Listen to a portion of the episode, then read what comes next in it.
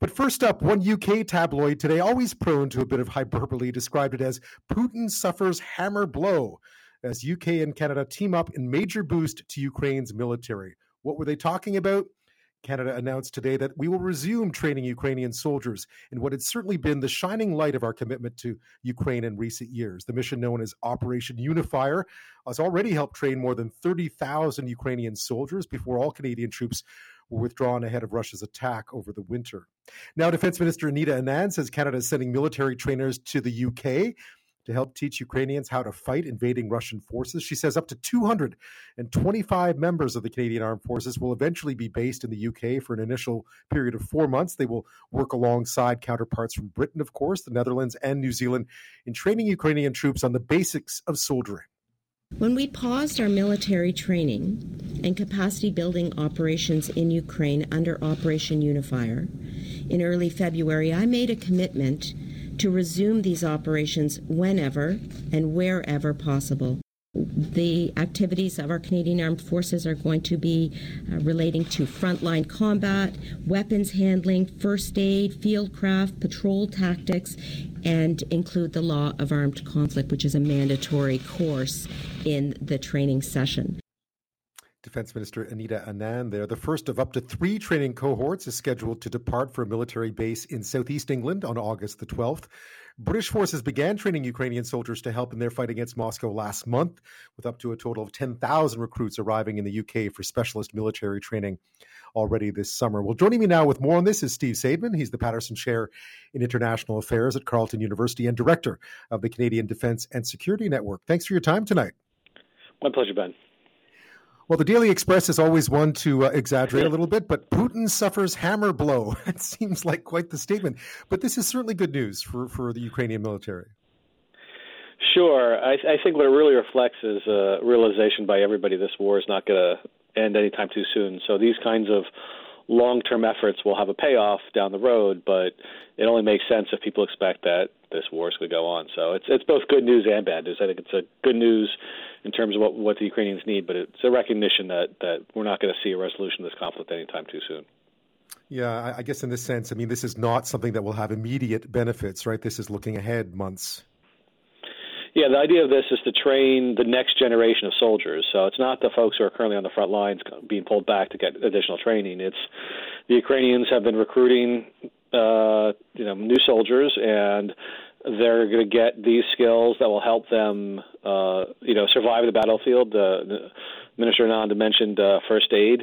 This is one of the things that the Ukrainians have done much better than the Russians. The Russians, in the first few months, there was a lot of stories about how you know they were essentially losing soldiers to to wounds that could have been you know dealt with, but the Ukrainians have committed partly because they their you know their troops are a scarce resource, but they've committed more effort to to keeping their troops alive and and send them back into the into the war if they can. And so that that that's one of the kinds of things that that we we've been we're training them before the war, and so we're taking the same kinds of training packages that we were doing before the war and doing it again just a little further away.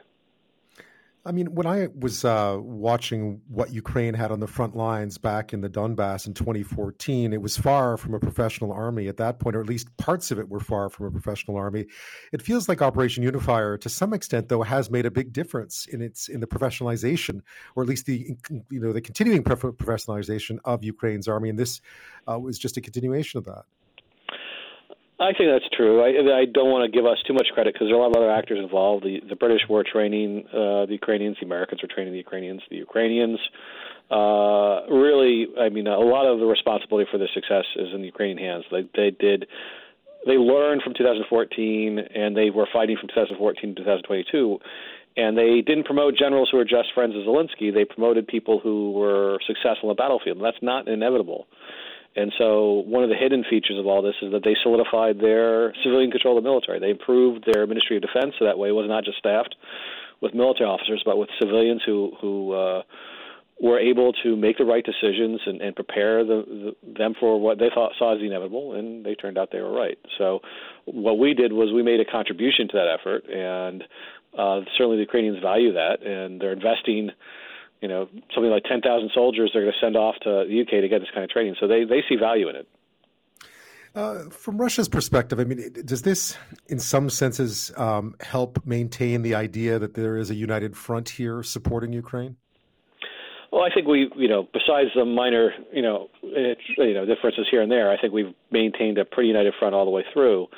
Where you know we we have announcements every couple of weeks from a variety of countries about new weapon systems or additional ammunition and all the rest, and then we have Finland and Sweden joining NATO. Uh, most countries ratified very, very quickly. The United States just had their the ratification vote either today or yesterday, and and Canada was amongst the first to, to ratify. So I think w- there's a whole lot of unity that they weren't expecting, and I don't. I have, we haven't really seen any holes in this, but this is, you know, helps to reinforce that certainly. Uh, Canada, I mean, it feels like we don't have a whole lot to offer Ukraine. I mean, I think from the beginning we realized that our weapons stores are pretty bare. We don't have much to offer in that way. Uh, we've been trying to offer financial uh, aid and so forth, but training troops seems to be one of the things Canada can do here. That's right. That we have a good record of doing it. Uh, that our troops have been training other countries' troops for years, but uh, particularly with Ukraine. We had eight years of experience, more or less, seven or eight years of experience before the war started, uh, and they saw value in this. That, the, that is, the Ukrainians see value in it. So I, I and the British are, want to work with us on it, so they recognize our contribution. So this is what we can do. You know, we we don't have the same sort of storehouses the Americans have. We don't have HIMARS systems lying around that we can ship over, and even those the Americans only shipped over like 14. Um, but we've given what we could, and maybe we'll go back through our armories and find additional artillery batteries or, or whatnot. But this has added value that they need to replenish their troops for the long war, and this kind of training can help them do that. Any concerns at all? Any concerns with the timeline? Any concerns with the commitment? Not really. I, I the the big surprise to me was that I was in, happening in Britain. I, was, I would assume that Operation Unifier was going to start again at some point, maybe in Poland or someplace close by. Um, but you know, we've operated in Britain. We've operated with the Brits before, so that's not a, not a real issue. And it's there's no way that you know, it's highly unlikely that the Russians would do anything to retaliate against this because that would be a, a massive escalation. So this is a really low. It would have been low risk for us to do it in Poland or or, or Hungary or Romania. It's even lower risk doing it in in, in Britain. And uh, you know the Russians might levy some more sanctions against us, but we've already antagonized them a lot, so I, I don't really see it moving the needle much there. Uh, the big thing at the end of the day is you know, the one thing that we worry about when we're training people is who we're training, and uh, so there was some discussion before about whether we were training units uh, in Ukraine that had histories or symbols or whatever that was tied to the far right. Um, I don't know if there's going to be vetting of these individuals, uh, so that way we're not getting people who are from the far right. Um, so that that's the one risk. Uh, but there's far better civilian control of these folks than, let's say, the the Iraqis we were training. When we were in Iraq training people, you know, there were a lot of people. You know, there was the question of what they would do after our, they got our training. That was a huge question. Um, and the Iraqi government was using their army in ways that were was often pretty inappropriate and, and pretty awful. Uh, whereas in this case, the Ukrainians are not going to be sending these soldiers to do anything besides fight the Russians. They they just don't have any time on their hands to do any kind of side gigs like oppress you know ethnic groups within Ukraine. So I, I think that risk is, is very minimal. Yeah, it seems it seems like the risk, at least the political risk here, is pretty low. Coming up, um, speaking with Stephen Saideman, he's the Paterson Chair in International Affairs at Carleton University. We're talking about uh, Defense Minister Anita Anand's announcement today that Operation Unifier, as it's known, that used to take place in eastern Ukraine, uh, ended uh, temporarily when uh, Canadian troops left just prior to Russia's invasion of that country. Will resume in Britain in about three weeks. They're going to start sending Ukrainian soldiers over there for training. This is a British led, but uh, Canada is taking part as well um, and expecting uh, perhaps up to three cohorts of Ukrainian soldiers to receive this training. As uh, Stephen pointed out, this is a reflection of the fact that uh, all sides now believe this war will continue, uh, at least for the foreseeable future. And when we come back, we'll talk a bit more about that. What does the next six months look like? Uh, because this war is shifting and changing and continues to. Uh, we'll look at that after this. If we return the turbine and gas flows actually return to higher levels, that would be a very good outcome. But at the end of the day, if we return the turbines and that did not affect gas flows, it essentially is calling Putin's bluff. He cannot blame Canada. He cannot blame uh, Western Europe. Energy Minister Jonathan Wilkinson there in front of the House of Commons Foreign Affairs Committee today. Two federal cabinet ministers, including Defense Minister or uh, Foreign Affairs Minister Melanie Joly, rather, face questions today about Canada's decision to return those six turbines to Germany with an exemption to Russian sanctions. The turbines belong to Russian state-owned energy for a giant Gazprom. They're part of a natural gas pipeline that supplies Germany with fuel. Conservative MPs uh, on uh, the committee questioned Wilkinson and Joly about whether the exemption weakens the global sanctions regime and indirectly funds the Russian war in Ukraine. Um, my guest this half hour is Stephen Saideman from Carleton University.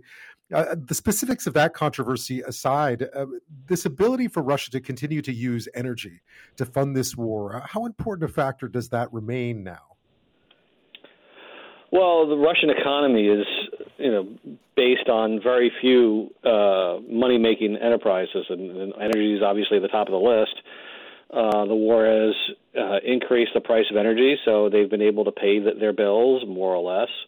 Uh, the challenge is not really right now. The challenge is next winter when their leverage goes up vis-a-vis the Europeans because things will get cold and and the Europeans will want to get their gas and they've made a series of choices over the past few years that have made things harder themselves. Only this past week or so, you've seen the Germans finally start to think a little bit about not scrapping their nuclear power plants, which they you know they they responded pretty hastily um, after the uh, emergency, the uh, accident in Japan in 2011 to close down their nuclear power plants, but that made them more dependent on the Russians. And and now with climate change suggesting that that might have been a bad choice anyway, it's, it's you know becoming more dependent on the Russians is is always a bad idea. So I think I think this is getting a lot of attention. I don't know what the Germans are going to do ultimately about this. Yeah, when you look ahead over the next six months, you get the sense that Ukraine are going to continue to try to push uh, to try and make some gains back in the south. Uh, but we're heading into what feels like, you know, into the fall, into the winter. Once again, things are going to start to shift, and you get the sense the Russians are going to try to squeeze the West over energy, as you're mentioning, mm-hmm. uh, and that Ukraine will try to will try to make some gains now, at least attempt to make some gains in areas where Russia is stretched. Uh, it, it feels like this war is is not going anywhere, and it could get worse again soon. Well, the interesting thing is, is the arms race between the Russians and the Ukrainians. Uh, the Russians had a lot of capability, but the Ukrainians have gotten some stuff lately, such as the HIMARS system I mentioned earlier, that they've used very intelligently. They've been very, very smart about using this scarce resource to take out Russian ammunition dumps, and that has made it very hard for the Russians to play their big card, which is they've had more artillery, uh, which they've used very, very uh, bluntly to try to seize some territory. So in the days ahead, it may be harder for the Russians to use that tool, and um, we may see the Ukrainians take back more territory, particularly in the south, which should allow them to have a better grasp of their of their waterfront, which might mean that they can export more grain. Um, I do think that the Russians are at their very limits uh, in terms of their ability to expand, and they've ne- they still haven't shown any real cleverness about how to fight this war and I don't think they're getting smarter about it. They, have learned some of it from some of their mistakes, uh, but the Ukrainians have been one step ahead of them or two steps ahead of them most of the way, and I don't expect that to change. And I imagine the news today of the further training just shows the Ukrainian military that are still committed to uh, to gaining the at least keeping an upper hand against what seems to be a pretty uh, scattered and, and disorganized Russian military right now, which has come as a surprise, obviously. Well, the Russian military has been, you know, it goes back again to something I harp on, which is how well are they controlled by the civilians?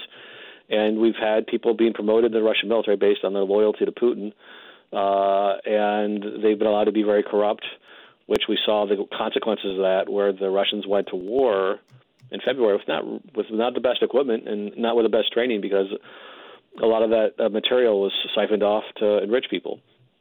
Whereas the Ukrainians, for the past eight years, have been really training very hard for it. They made a lot of the smart decisions as the war started not to lose a lot of their assets the first few days. And what's striking these days is you still have a Ukrainian Air Force flying, and you still have a Russian Air Force not willing to fly that much over over Ukraine. And I think if you ask most experts at the outset of the war, they would have expected the Russians to, to establish air supremacy. Uh, that's the American way of war, and I guess we projected a bit much, but they haven't been able to do that, and that's allowed the Ukrainians to do all kinds of things to make their, make the Russians' lives miserable. And uh, the Russians don't have anything really to fight for here. Uh, they're they're fighting for a war of expansion a lot of the people who are fighting don't, don't realize why they're at war, whereas the Ukrainians are fighting to defend their homes, and the Russians have done everything to to tell the Ukrainians that they need to, you know, fight for every yard because the Russians have engaged in rape, they've engaged in murder, and they've deported people back to Russia. So it, they, they've only done everything they could to increase the will for the Ukrainians to fight. Yeah, the heart, the battle for hearts and minds has clearly been something lost uh, on the Russian side. Stephen Saideman, thanks so much for your time tonight. My pleasure, Ben.